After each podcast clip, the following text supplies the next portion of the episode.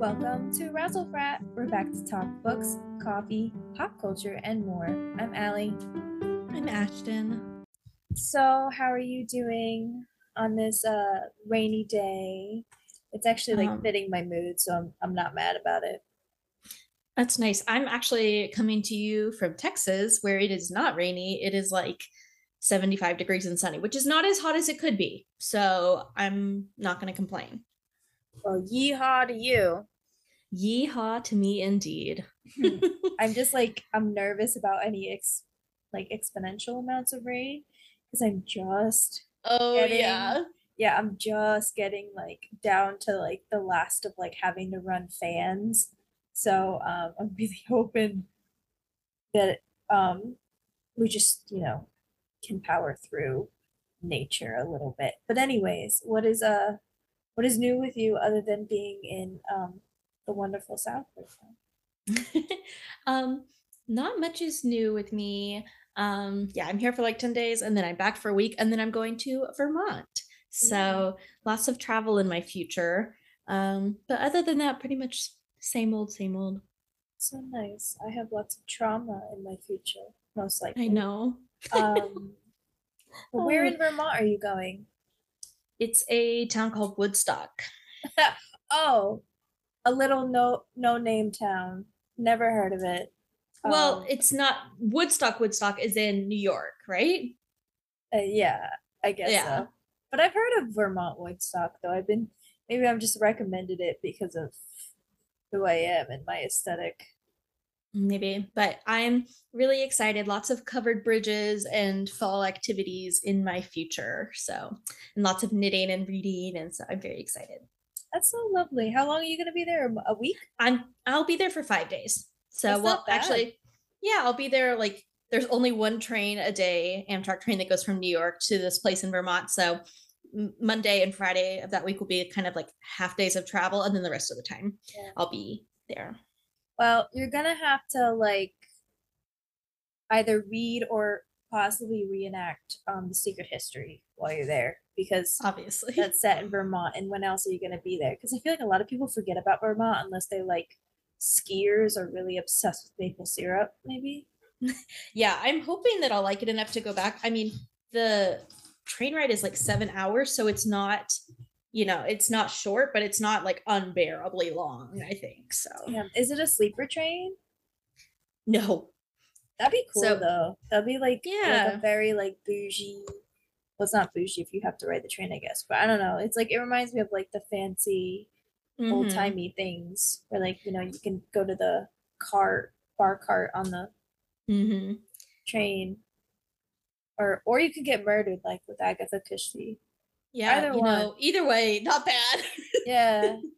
or like that episode in Sex in the City where she has like a pit bull and like she's trying to like hide it, so she just puts on a fuck ton of blush and looks like a clown.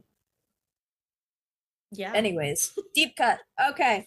Um what's new with you absolutely nothing. That's why I'm stalling. yeah that's true i guess we recorded a podcast just last week so even though like they're coming out like separate Like- yeah. We don't have many updates No, we recorded like four days ago. yeah So um there's absolutely nothing new that you don't know. And honestly, nothing I truly want to disclose to the public anyway. Um the I do- public you mean our five listeners yeah. But um you never know. In the future, someone might Yeah. stumble upon this and love it. And Yeah. it might you never know we might be famous in like 200 years when we're dead. Oh that's true all the best artists aren't appreciated during their lifetimes so That's reassuring. so glad I chose this path in life. Um well what are you reading uh I actually I did finish The Sundown Motel by Simone St. Mm. James. Um there was a really good twist to it. Um like I knew the twist was coming and I predicted the twist as it was happening, but I didn't predict it like too far ahead.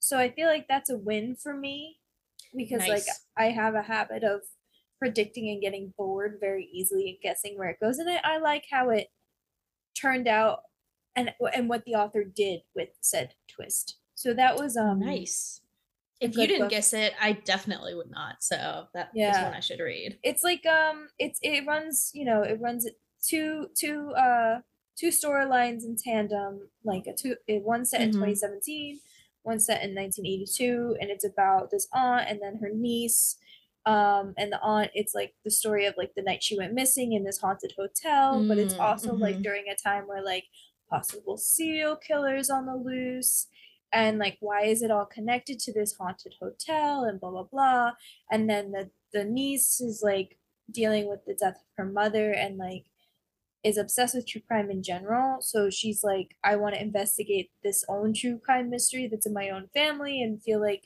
get some closure for my mom's family and and because like no one's left you know so she goes out and ends up working the same night shift as her aunt did Yes. you know 35 years prior i think i mentioned it earlier Yeah, you mentioned it. It sounds like very like a Yeah. very good spooky season read. There it is because there's a lot more like yeah, so there's true crime, there's a serial killer aspect, but then there's also like um like the haunting aspect, which I really enjoyed because like it wasn't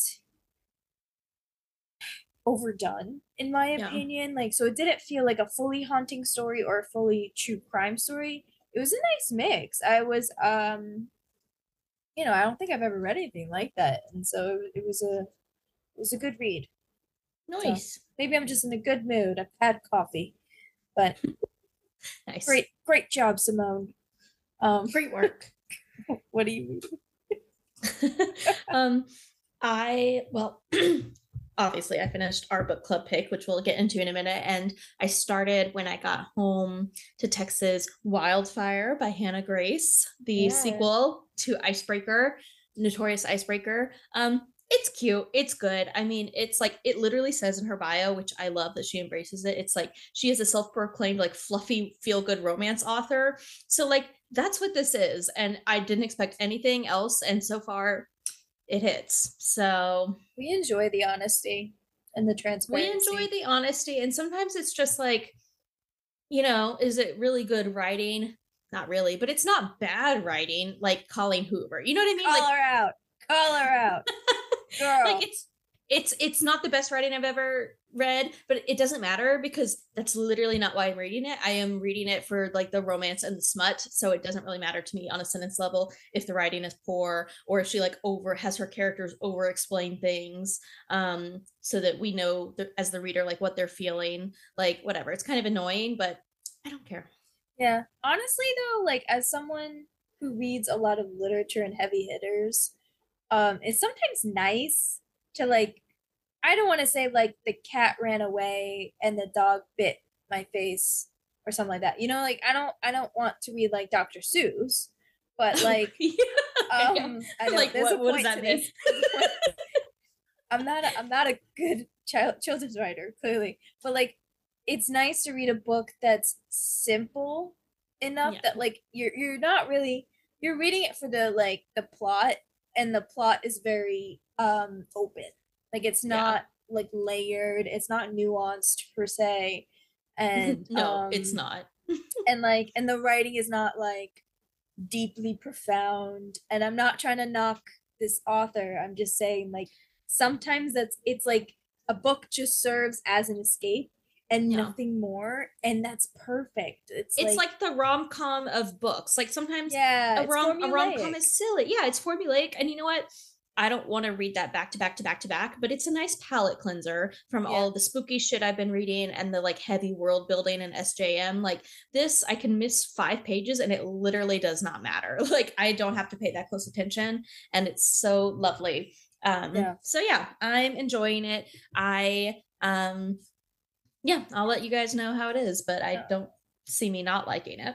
oh cool yeah i i definitely um we'll talk about it at the end but for my tbr i need a palate cleanser because um after reading sundown and hill house i've also i picked up the faces by tove uh ditlevsen um which is is anything but light and even though it's a smaller book i'm just gonna read the back because i'm just gonna butcher what it's about Okay. um Copenhagen, 1968. Lise, a children's book writer and married mother of three, is increasingly haunted by the disembodied faces and voices.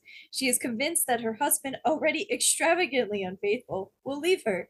Most of all, she is scared that she will never write again. Yet, as she descends into a world of pills and hospitals, she begins to wonder is insanity really something to be feared, or does it bring a kind of freedom? So that's where I'm at right Yeah. now. So you thought, wow, my life is kind of upside down and the universe is not doing me good. Let me just like read like really heavy shit. And No, yeah. Um, no, you want to know the real thought? It Yeah. was um basically it's a it was thin. It's only like 125 pages, and I'm behind on my yearly book club cha- book reading challenge. Mm. So I was trying to get those numbers up, get those get those numbers way up, you know, Matthew McConaughey style. So uh I chose Mhm. that.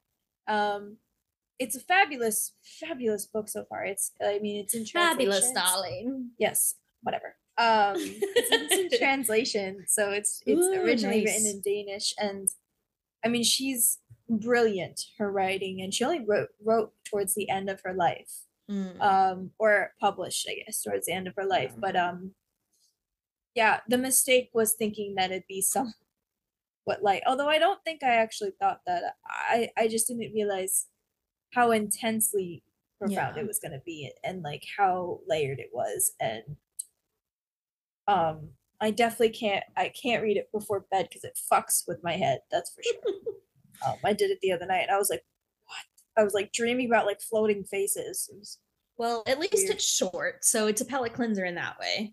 True, true. But anyways, um speaking of haunting, so I don't know if you want to just jump right into the book pick that we have for Let's this do week? it. Okay, cool. So um I pulled up the description. Um I'll just read it one more time in case um you live under a rock and don't know what this book is about. Um so we chose for the month of October to read Haunting of Hill House by Shirley Jackson and uh, it was first published in 1959 and it has been hailed as the perfect work of unnerving terror. It is a story of four seekers who arrive at a notoriously unfriendly pile called Hill House. Dr. Montague, an occult scholar looking for solid evidence of a quote unquote haunting, Theodora, his light-hearted assistant, Eleanor, a friendless, fragile woman well acquainted with poltergeists, and Luke, the future heir of the Hill House. At first, their stay seems destined to be merely a spooky encounter with inexplicable phenomena, but Hill House is gathering its powers, and soon it will choose one of them to make its own. Dun dun. Dun dun dun. So- indeed. Overall, I just want to um disclose we're gonna give spoilers. This book has been out since the '60s. Um, there's like movies on Netflix. There's adaptations. There's like I think I don't know if Hitchcock did a version, but there's you know black and white. I think version. it was Kubrick. Was it Kubrick? I don't Yeah. quote me. It's one of those like No, old timey like big wig directors. Yeah, because I think Jimmy talked about it. Um, and then like it's inspired multiple spin-offs and Yeah. there's a Netflix movie series, whatever. I don't fucking know. Um, With Victoria Pedretti. Oh, love her. yeah, I know you keep dropping that name, and I really don't register. She's it. on the cover of my book. I bought normally I don't like book covers that have like the adaptation, like the film or TV, like Mhm. Whatever on it. But A, it was the cheapest, and B, it has her on it and she's so good. I was like, I don't care. Fine. Okay. Um, I'll take your word for it. okay. Um, sorry, Sorry for getting excited. No, that wasn't. That well, you can't show me, so I have to take your word for it. I wasn't trying to be dismissive. I know. I know Um, you It just comes naturally to me. I know. I know. I'm used to it at this point. I was looking at the points that we both wrote out, and I think we basically wrote two of the same each, and then there's like one of differentiation. So maybe instead of like going back and forth, we could like, or maybe we could like start with our ones that are different, and then we can kind of just discuss the last two like together. Um, Yeah. but whatever you think. That's totally fine because I um am terrible and I didn't read your points when I wrote mine, so I didn't even know that they um matched. That's okay. it's I mean, it's a short book with pretty limited No, I think plot yeah. points and themes, so it's not surprising. honestly, I just think point three is the most uh is the only one we have in common. So we can start with that. Uh the your point one if you'd like. I think Sure. that's that's a great place to start. Yeah, I mean, okay, this is you'll see what I'm saying. I think this is also one that we have in common. Um, but we'll see. Okay, so the cyclical nature of the novel that it like opens and closes with the same paragraph, I eat that shit up. I love that. Um, and it's like I don't know, it's just like the house does that, right? Like it it opens up, it like swallows people, and then it starts over. And that's how the book is too. Um, and so I really like that it kind of came full circle there at the end. And then it also made me wonder too, like this idea of like cycles and whether or not we can break them. There's one point in my book, it's on page 15, but I think we have different versions, where she's driving into town and she kind of sees that house with the lions out front and she starts thinking to herself like oh in another life like i lived here and i had dinner at this table every night and my husband came home to me. And it almost made me wonder if it weren't like like if the soul the house keeps like regurgitating the same soul you know what i mean? Like like the girl who committed suicide like some piece of her spirit somehow made its way to eleanor and what eleanor is seeing when she sees the house is not kind of like a daydream but almost like a flashback or some sort of like familiarity from like a previous life. I don't know maybe i'm reading too much into it but she does that a couple of times throughout the novel where she kind of thinks like maybe i would do this or i could do this. And i don't know if it's just her being eleanor or if it's something like cosmic. I don't know. Maybe i'm reading too much into it. Oh, that's good. I honestly didn't even notice the first page and the last page matching um until you Oh, just yeah. said it. Um did you double check me I did, that's what I was doing right then. Um um sorry. Um it's okay but I think I I get what you're saying. How it's it's cyclical and how the house welcomes them in, swallows them whole. Um, that's similar to what I was thinking. I think, and on your point about Eleanor and the lions and everything, in the beginning, I think that speaks more to Eleanor's characterization than actually the effects of Hill House because that was happening as she was driving through the town not as she was after she had encountered Hill House. So she didn't have the influence of the house yet. And I think right in this life Eleanor, yeah, well, I guess so. Yeah. Um, and we could talk about that more when I, I was curious about to be honest, when I first was reading it, I got confused because I thought that Eleanor and Theodora, which I'm gonna refer to as Nell and Theo from now on, just for sake of sanity. I thought they were um, at their stay in the house were actually transforming into the sisters themselves. Mm. But and because I am dumb, it did not know that Nell is a nickname for Eleanor. So I thought Nell was the name of the little girl that used to live there, and they were Oh. yeah until i learned what the Mhm. names were so i originally thought that they were actually just turning into them and being Yeah. possessed by their spirits or something like that um I think you could still make that argument. yeah uh, yeah and i could talk to that more a little bit but i think as far as what you were saying about her like um fantasizing Mhm. about these lives and almost embodying the type of people that eventually lived in Hill House or her becoming one of them. I don't know if I personally thought, like reading wise, my interpretation was from the get go like that because, like, from from Eleanor, we get almost the entire perspective from Eleanor's view, and her drive is is a form of freedom for her because it's like she stole her sister's car after they were like we need the car because we don't like you essentially Mhm. um and this was after she had given up her entire youth to take care of her sick dying mother um and then was left penniless single and had to live in her sister's house and was con- considered and treated and reminded that she was a burden at like 32 or something. Um, I mean, same. And she, so she stole this car. She's going on an adventure, essentially. So she's envisioning this new version of herself, the one that was so brash that she defied her sister and is is doing this scary endeavor and answering the doctor's call and Mhm. and going to investigate this haunted house even though I don't think she truly believed it was haunted when she was called. Mhm. I think she was just like this is an opportunity for me to not be me Mhm. and for me to be someone else. And I think originally that's how she took it and then Hill House warped it. Yeah. Um it got to the point where I was like, wait, did she have lions at her house? Because she kept bringing up the fucking lions. I know. and, and I was like, I don't know what's real anymore. Maybe I'm I'm in Hill House.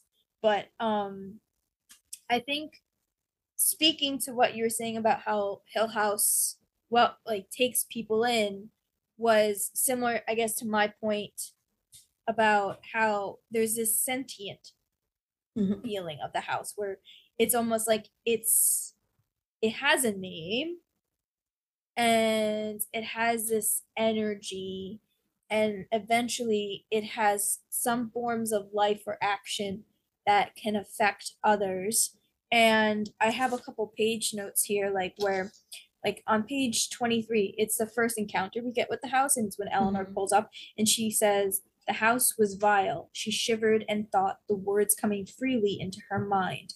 Her house is vile it is diseased get away here from here at once. And um and that was her initial thought. And Mhm. like that's even before going into the gates. And so that's terrifying. And then by page 60 or the i have the uh the penguin classics version.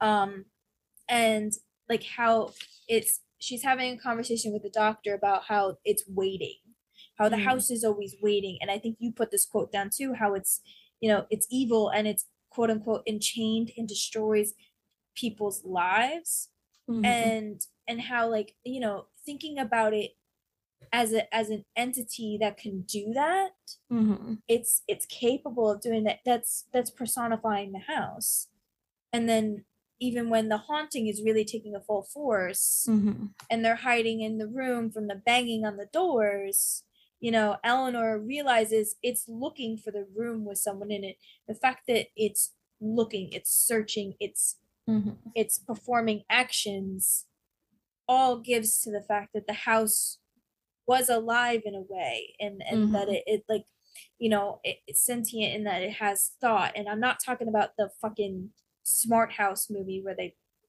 you know do white hip hop and kids from disney channel like this is like this is like a like a hat like a like a just it's like energy and and just It's and- possession, kind of. yeah, well, is it possession?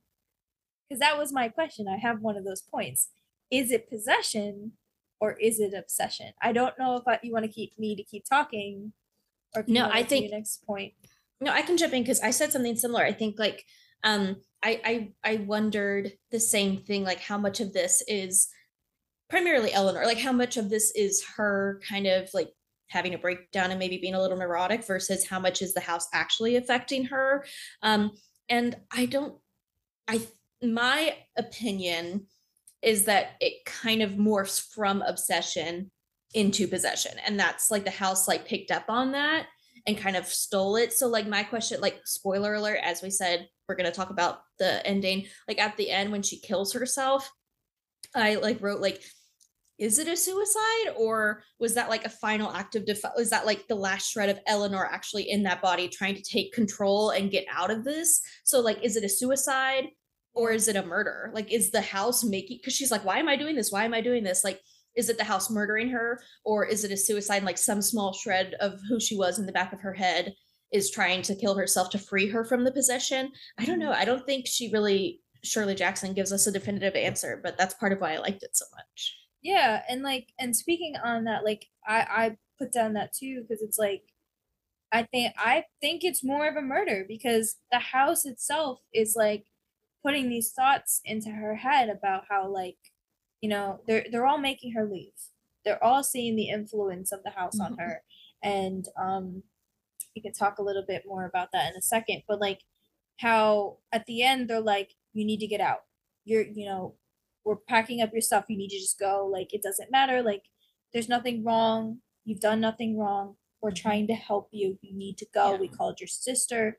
She is expecting you. Like Mhm. you have a life outside this house. You need to forget about it and in her silly little act of defiance or rather the house's defiance she doesn't want to leave she wants to be a part of hill house but it's like Mhm. is it eleanor thinking that or is it what's influencing her mind Yeah. and that is when she takes the car and crashes it into the tree so she can never fully leave the property she can never Mhm. fully leave hill house it claims her but in the last very second you get eleanor's thoughts saying why am i doing this i don't Mhm. want to die kind of thing and it's like it's the house claiming her i feel like Mhm. and the the argument of possession versus obsession i was thinking about it and i think you're right with the whole it starts out as an obsession and and transforms because i wrote why why eleanor why was she Mhm. singled out and i think it's because she was the weakest link and she was a loneliness and the most vulnerable to influence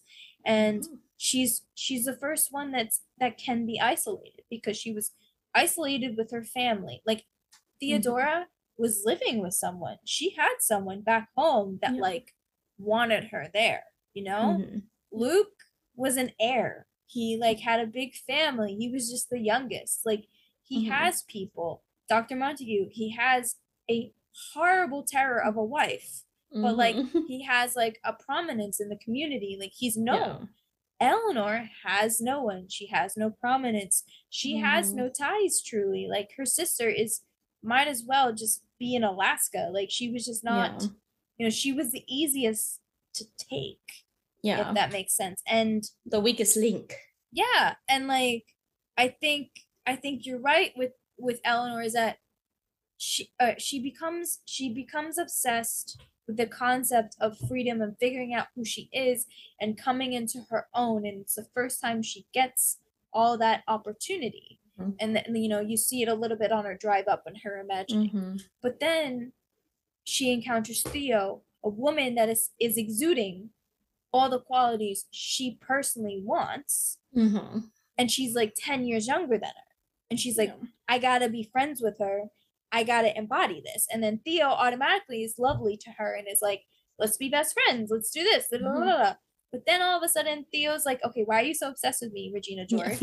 And Eleanor is just like, what are you talking about? And like, Mhm. and like, it kind of seems like Ellen, it, you know, and I've done this. Everybody that has anxiety has done this, where like you start second guessing yourself, and you're like, okay, well, Mhm. well, do these people actually like me, or are they just being nice, or are they Mhm. just tolerating me, or am I bothering them, or did my actions like, why did I say that? That sounded dumb. Yeah. Nobody reacted to that. Like she's overthinking every little Yeah. thought, every action, every phrase that she's doing to the point yeah well to the point that she's like she's getting jealous of like theo and luke and like Mhm.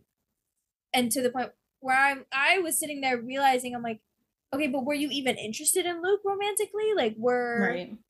like what was going on there that is causing this jealousy that is causing me is there an actual attraction Mhm. or are you just jealous of people not paying attention to you or feeling left Mhm. out and it's this whole thing and she becomes so obsessed with it to the point where even during the hauntings you know she's she's getting cut off from everything she's the one like Mhm. staying awake at night holding the hand only to realize it wasn't Mhm. theo's hand she's holding Ugh, that Mhm. fucking freaked me out that was um, scary. you know, when the doors are banging or whatever, she's the one like kind of like saying, go away, like blah blah Mhm. blah. And she's it's almost like she's the catalyst for a lot of it Mm, yeah. because her obsessions are allowing her to start doubting everyone. So it's Mhm. isolating her. And then it's easy. It's then I feel like it was so easy for the house to just be like, I'm gonna make you mine. I'm gonna Mhm. make you mine. And then it co- it it all comes to a head that one night where well i think it that day to be honest because she's Yeah. spying she's spying on everyone Mhm. and she's having these wild thoughts She's so like- paranoid. yeah she be she's like she's like oh they're whispering about me. They don't care Mhm. about me. I don't need them. I have the house. Mhm. i love the house. I love the way this feels. I Mhm. can ro- i can frolic in the garden. I can be Mhm. here forever. She starts thinking like that. And then Mhm. by that night she slips out of bed and she starts and she starts running through the house and enjoying herself and she's got bare feet. She's like a little kid almost. And she's just like in her nightgown just fucking fucking around just like Yeah. the whole house. And like don't get me wrong that sounds fun in a castle but like you know with a house No, maybe don't- in a haunted one. exactly. But like and then it it you know it it all rises to a head to when they Mhm. find her and she's laughing when they're looking for her. She Mhm. kno- she's hiding from them.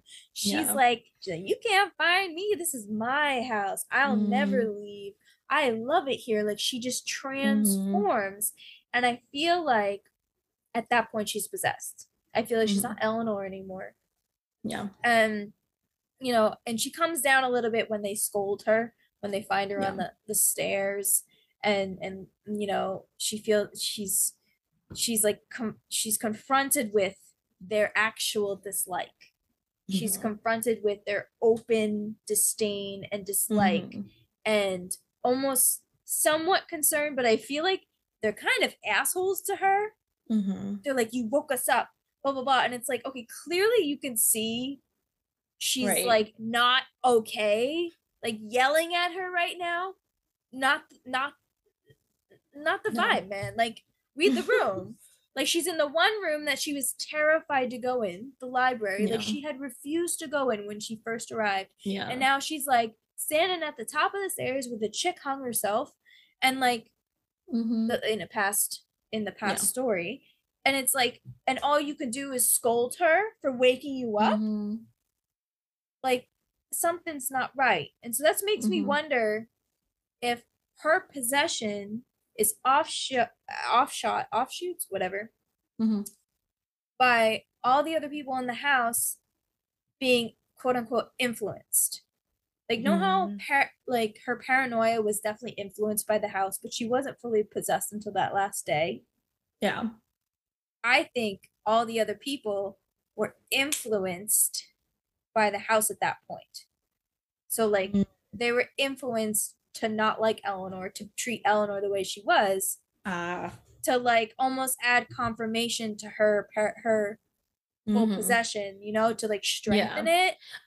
Yeah, I mean the house turns them against each other. I mean, like Yeah. with when there's like blood on Theo's wall and they're like pointing fingers at each other and they're like really angry and then they like snap out of it and they're like, wait, what? Why would you do that? I don't actually believe you did it. Like the house is like fucking with them and like trying Yeah. to get them to like turn on each other. Yeah, and then at the end they're like, "Oh, by the way, her clothes are fine. There's no blood on it." It's like, Yeah. "Wait, what?" Yeah. like what and they're like they're like yeah like you didn't need to make me move into your room and it's like does no one remember that episode like that happened Yeah. to them like they it just i think that's the house's influence Mhm. they had to separate eleanor to get her to be able to be possessed yeah. and then and then it would start working on everybody else hmm but I think the way it ended with Eleanor, I think that's when the, everybody was like, they all got were able to get out. Unfortunately, because of Eleanor's sacrifice, Yeah. or else it would have done the same thing to all of them somehow, in individually isolated them Yeah. and like picked them off like freaking like rotten Mhm. fruit. Yeah. Oh, Mm. sorry, that was long winded, but like I just I had all these thoughts about it, and I was like, ah, I needed to get them out. No, no, that makes a lot of sense. I mean, that's what I loved about this book is like it's so seemingly simple, like on the surface, but there's so many layers to it. And I obviously, you know, I like love that in a book, and so do you. So, um, and also I'll mention quickly before we move on to our next points that like I can really see, and I'm not gonna harp on this because like there's no need, but I know this book came out in 1959. It's like the original haunted house novel. And then Stephen King wrote The Shining in like 1972 or three or something. So he's like directly influenced by Shirley Jackson. So it was like interesting to see as someone who's read The Shining and reading that first. And like he like there's so much it's almost like an homage to Haunting of Hill House. Like the twin girls and the house and the hotel kind of like being haunted and like swallowing people up and that kind of like slow descent into madness, but also um like the cyclical nature thing in the shining it's the same thing so i don't know i just think like it's cool when i read a book and i can like point to like of course it's not his only influence it's not like a retelling or anything like that but it's like so much ode to shirley jackson so i'm glad that i've now read the original yeah i think I mean, I think that like it also harkens to like the gothic novels mm-hmm. that were like so popular in the 1800s. I mean, there's even touches of um Jane Eyre in here mm. with like how they're like, let's just burn it all down. It's like we yeah. won't let you. Yeah. Um, and like the whole like if you've noticed between this and then even like I think Poe's The Fall of the Usher, like mm-hmm. there's something to be said about women's sanity in a house when they're locked into a house mm-hmm. this big and it's oh, almost always the woman that mm-hmm. is like either not believed or the single um, woman yeah it's almost or the independent woman with like mm-hmm. radical thoughts yeah women's rights you know um like the unpartnered women i mean i think it even says that about like the older sister in the beginning it's like you know, yeah. trouble found her, as it is wont to do for unpartnered women. Yeah. And I was like, bro, yeah, seriously. And yeah, and it's but that's what I'm saying. It's like it's it's always the house drives the woman crazy. Yeah.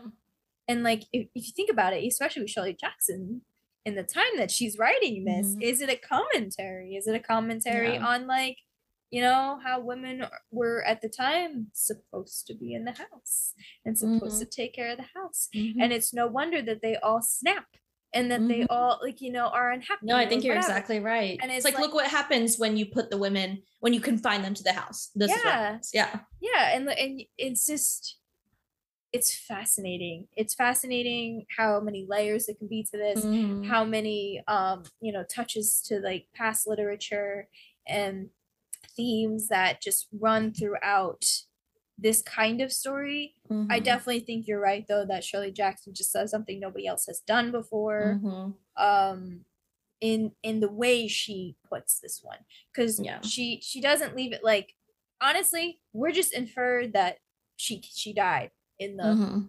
in the car accident. Who knows? She could have just been like Mm-hmm. severely paralyzed or something, you know? Like but Mhm. it's all just left up to interpretation and Mhm. that's the eerie feeling that is left with and that's the haunting it's the haunting of the novel Mhm. Yeah. Oh, very well said. thank you so do you want to now dive in to our separate points like which i think we were going to start with our separate points and then i just bulldozed over that so it's um, fine. so i shall i shall shut up and let you tell me your interesting point Okay, I'm not sure how interesting it is, but um to our earlier points about this book being so layered and very literary, um, the English major in me really appreciated the detail to color that Shirley Jackson had. Um, like it starts kind of with like each room has its own color. Um, and I was kind of thinking of the significance of the different colors and because I was looking at who had the yellow room because I thought, oh, the yellow room is going to be like the coward that bails out, but that was Dr. Montague.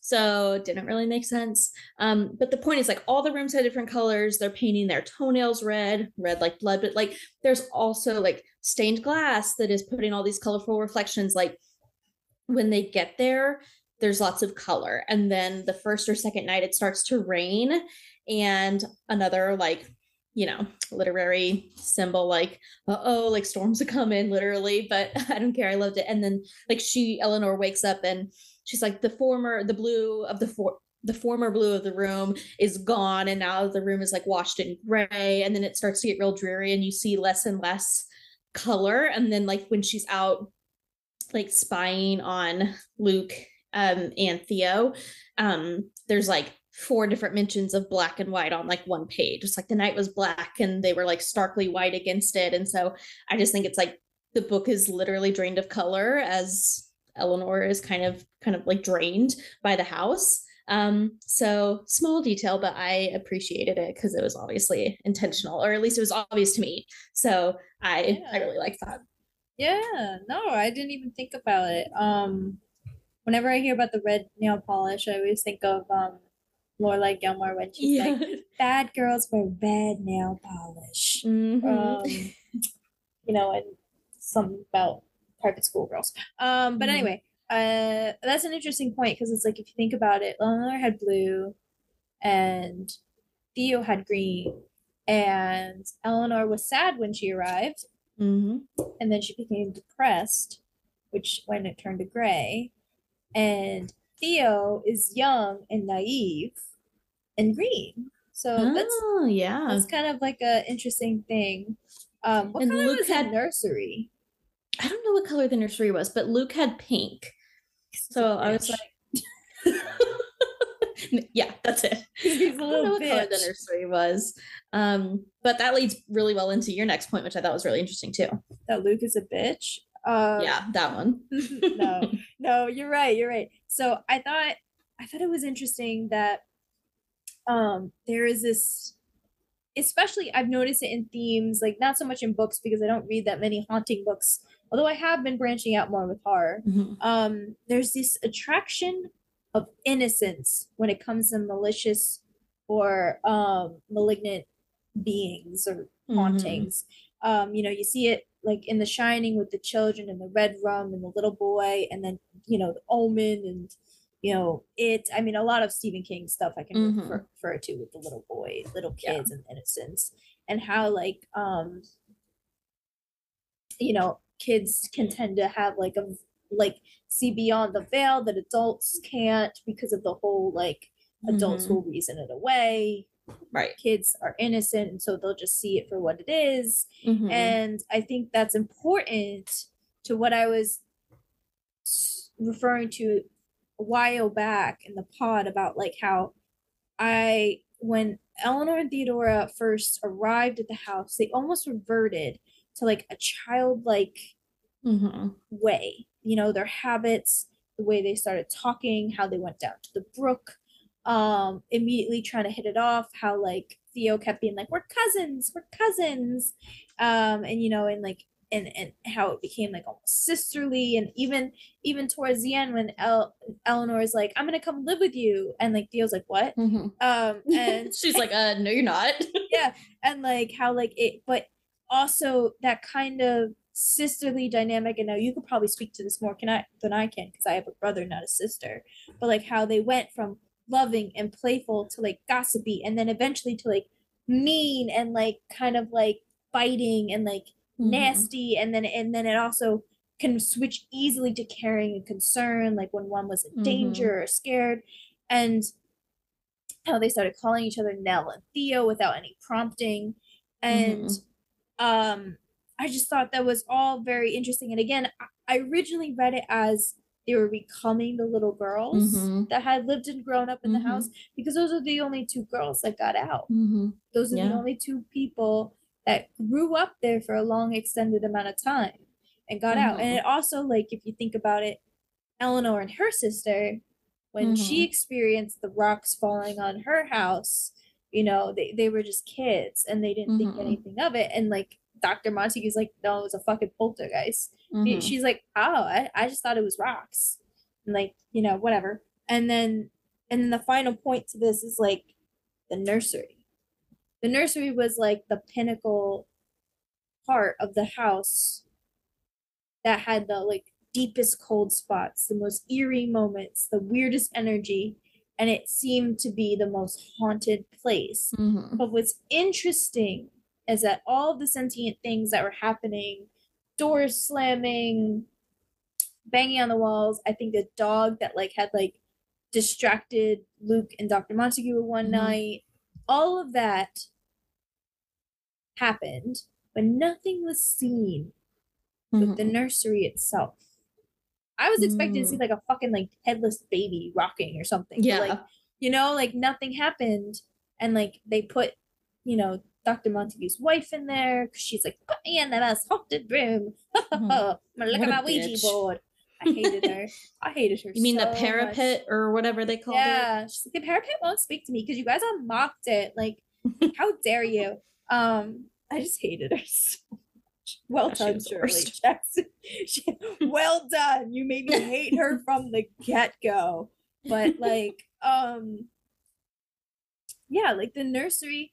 Why is the nursery the most haunted Mhm. place? You know, and I think I, if you if you know you let my mind turn enough with its you know rusted gears um i feel like how we were talking about how the house wanted to claim someone or claim things and Mhm. wanted to have people and own them and Mm. possess them and was obsessed with them and how we equate haunted houses and how the characters in these stories are almost always single women and if you if you stretch you know go on this journey with me for a second but like Okay. what if what if the house is almost a maternal haunting and it's like it's Mm. it's it's unable to let go of things because it wants it for itself and it wants you know Mhm. it's that kind of like i want to collect yeah. all of my babies i want them for myself i don't ever want to let go it's like that that whole smothering thing Mhm. and how like you know the nurseries and the and the children are usually the most haunted the ones that most exposed to it Mhm. and and and they're the most receptive almost Mhm. to it you know they, they don't let their you know fear or whatever get a hold of them they're they almost Mhm. always are like look a ghost they don't run away you Mhm. know what i mean yeah. like, and so with the nursery being the most haunted but not showing the most hauntings Mhm. it's almost like the house is waiting to put something back in there like the house Mm. is waiting for its child to go home come home Yeah. and i mean because if you look at it when when the dad moved in and he moved in with the daughters he left the daughters there the wives all the wives died all Yeah. three of his wives died and Yeah. two in the house or one right before the house was finished maybe Yeah. I can't remember. and like one in the house fell down the stairs quote unquote fell um and then the third one got so sick she had to be like removed to europe Mhm. so it's like the house is the mother and it cannot be replaced Mhm. and it cannot be overshadowed by another mother and it needs its children and it wanted to collect its children and I add can see that. to its family and like i don't know that's like how i'm seeing it and like why like it's always so fascinating to me and, and why like maybe that's why they reverted to childlike mannerisms and Maybe. and and that and and why the single women are the easiest to target because they're Mhm. not mothers of their own Yeah. so it's like they're always in this permanent innocent type of Mhm. state or rather Yeah. lack of maternal type of state Yeah. Well, and Eleanor had just lost her mother. True. So like the She house could be like another another mother, you know? because when she woke up the last night she was possessed she goes i'm coming mother remember Mm, she thought yes, she heard her and mother the- calling for her And the house like the writing says like come home, Eleanor, come home. yes and she's like i'm coming home Ooh. Look at us. we're so intuitive oh my God, We're so intellectual. anyways um no but i you know i i could go on but and it's not that long of a book so the fact that we've gotten this much conversation out of it I know. is fantastic um but yeah i i want to hear what what your your rating was of this overall because this is i haven't read anything like this in a long time Mhm. you know i don't read a lot of classic horror so is it Yeah. considered horror I Or think it is I think it's technically considered horror. I think it would be gothic horror. okay It's technically considered horror. yeah and it's upstate new york so it's not southern gothic it's like new Yeah. england gothic Mm-hmm. Yeah. Um, I gave it a full razzle because I just think the writing was beautiful.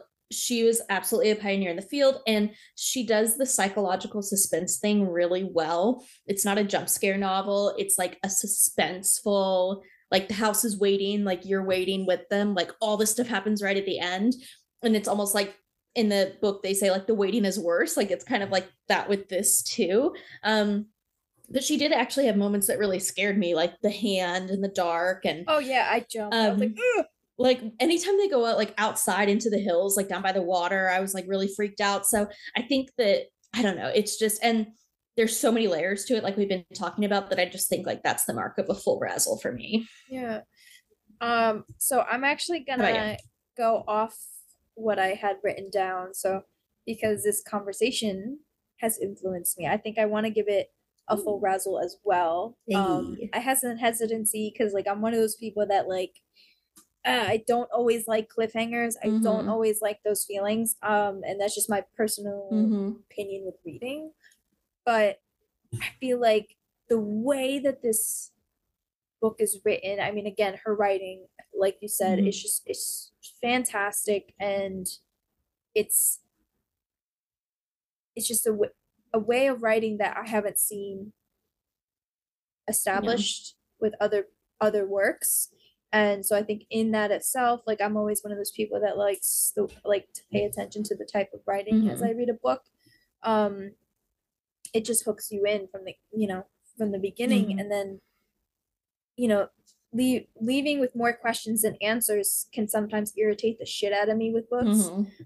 but for this one i guess because we had the luxury of talking Mhm. about it um i think it just solidified Mm-hmm.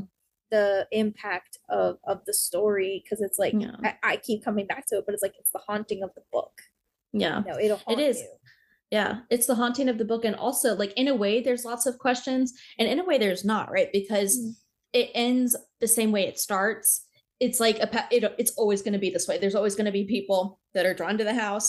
The house is going to take them. Then enough time passes that people are drawn to it. The house is going to take them. Like Yeah. so, you have a lot of questions, and so do I about like what it means, like in the middle. But like in terms of like the plot, like it's literally a closed loop. Like she's just saying like, and it's going to happen again. It's going to start over.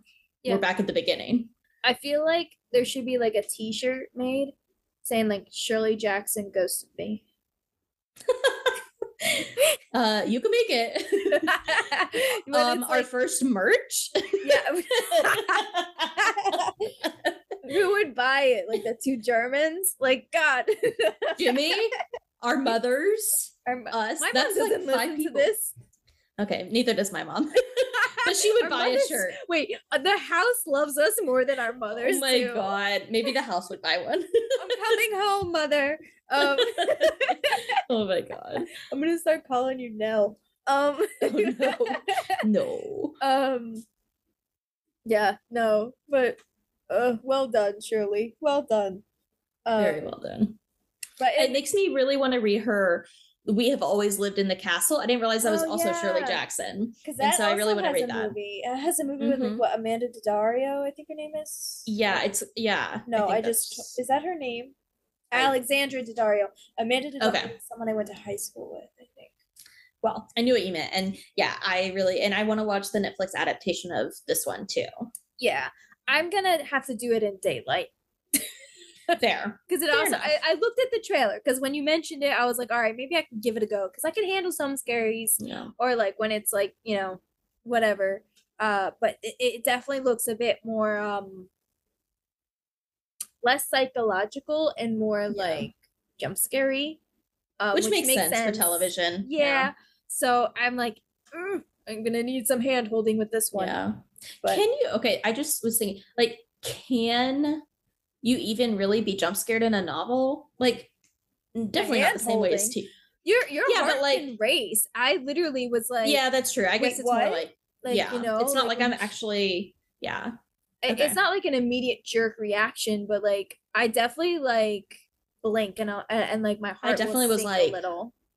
I read it on the plane and I was like, oh Yeah, like it kind of like chokes you a little, yeah. a little but bit. uh, chokes your brain. then my flight got rerouted and I was like, is my plane haunted? like, That's an episode of Supernatural. ooh, oh yeah, it is. It's one of the really early ones because it's one I've already seen. Yeah, but it was like demonic or something. So hmm well, this could have been demonic. You never know. Um, they are You redoing The Exorcist, so you never know. Demons and haunting and and uh, possession. So it's it's all the rage. Um,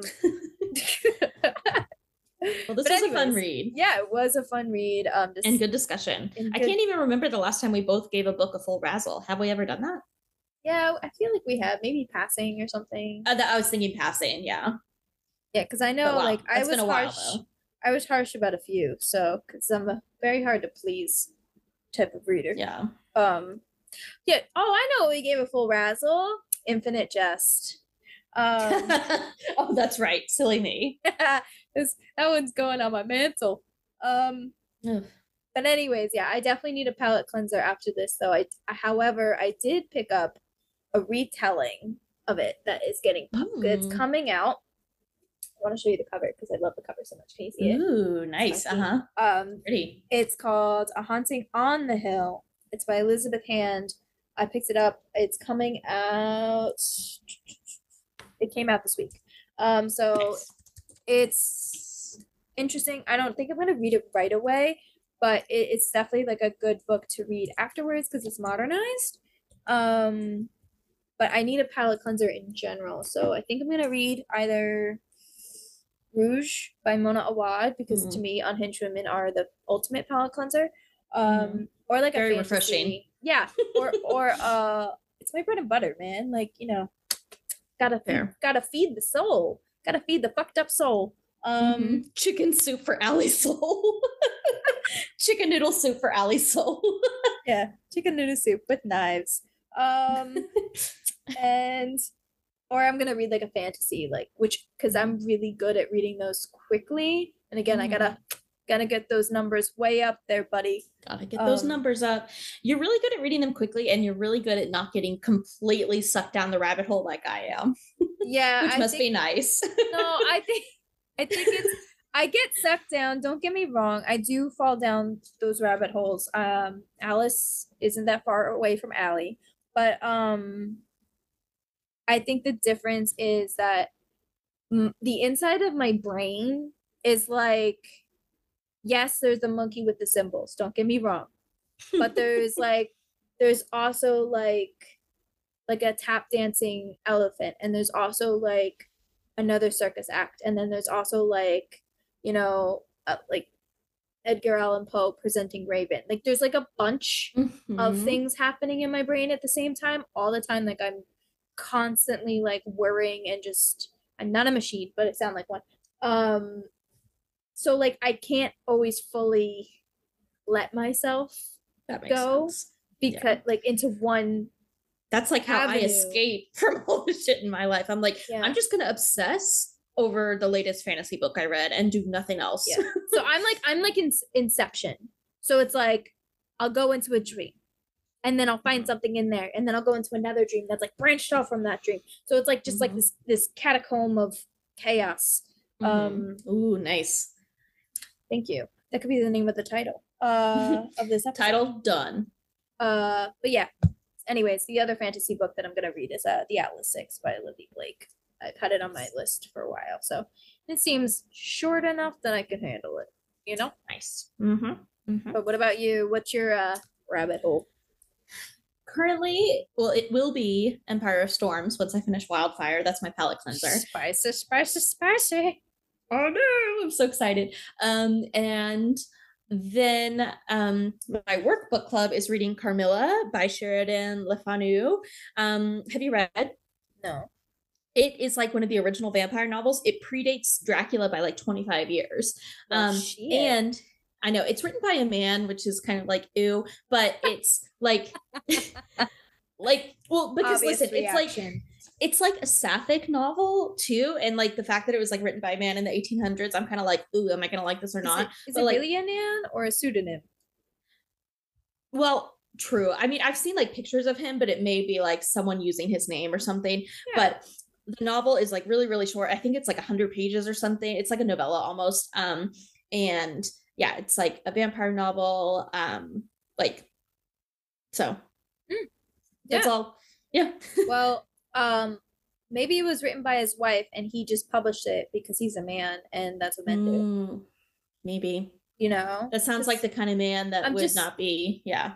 Because okay, you know how you can tell when you're reading it if the sapphic relationship is actually accurate and Yeah. makes sense, or if it just sounds like a male's fantasy. If it's the if it's the former, his wife wrote it. If it's the latter, that tracks. Yeah. So, Well, I don't know. I guess I've heard that it's sapphic. I haven't read it, but like, I guess the idea of like, you know, vampirism is like a stand in for sex. So if it's a female vampire attacking a female, you've never heard this is my English major. Yeah. Eh, Yeah. I mean, it's intimate. There's like, blood is you're sex. sucking.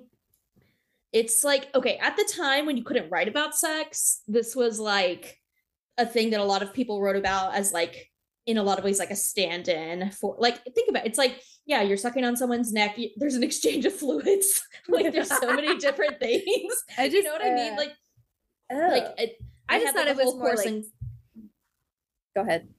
I had like a whole course in college and we had to read Dracula as part of it. And yeah, like vampirism is like a substitution for sex in a lot of books in the Victorian era when it's like improper to talk about sex. That sounds so stupid. I thought it was just like creepy, ghouly, and like. So, you well, know, it is. Also, it's that like too. I thought it was like a stand-in for like just toxic relationships. It could be, You know, some dude just like around for fucking ever and like won't leave you alone and then like steals your life force. It's like a relationship.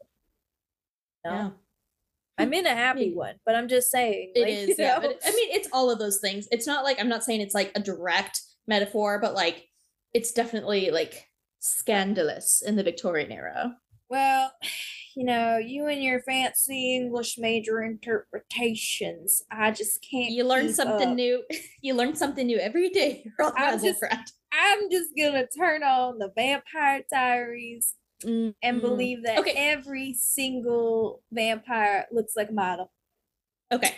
Next time you watch Vampire Diaries, really like pay attention to like like Damien and Elena, or even Stefan and Elena. Like anytime like like someone of one of them is sucking blood from the other one, like not when they're just like quick kills, but like when they take their time, tell me that's not sexual. I mean, that probably is. It's the Vampire Diaries, but watch Buffy. Well, that's yeah, that's different. They're just killing people left and right. There's no sex involved. They're just like, I'm That we know of. hungry. I I know, I'm know, we do know. Trust me. Have I you know. watched Buffy? There's no, it's on my in there. list. I know True Blood also. I know. True Blood is just all sex, so I don't know what you know. It it's can swing one way or another, Mm. but uh, definitely All right. watch some Buffy. I recommend. I will. Um, but I'm gonna let you go because uh, I need to go, and uh, I've just learned that phrase, so I, I love it. I use it at work all the time. Um, but thank you for taking the time to pod with me. I enjoyed this conversation a lot. Me too. And yeah, so I don't know. You want to lead us out? I will lead us out. Be sure to follow more of our bookish antics on our bookstagrams at There's Ink on My Hands and grapes underscore of underscore ash. Share Razzlefrat with friends, lovers, even enemies. Feel free to leave a review, comment, or subscribe where you get your podcasts. Also, check out our podcast Instagram at Razzlefrat Pod. Come for the books, stay for the coffee filled conversation. And now we shall bid adieu to you. That's Razzlefrat.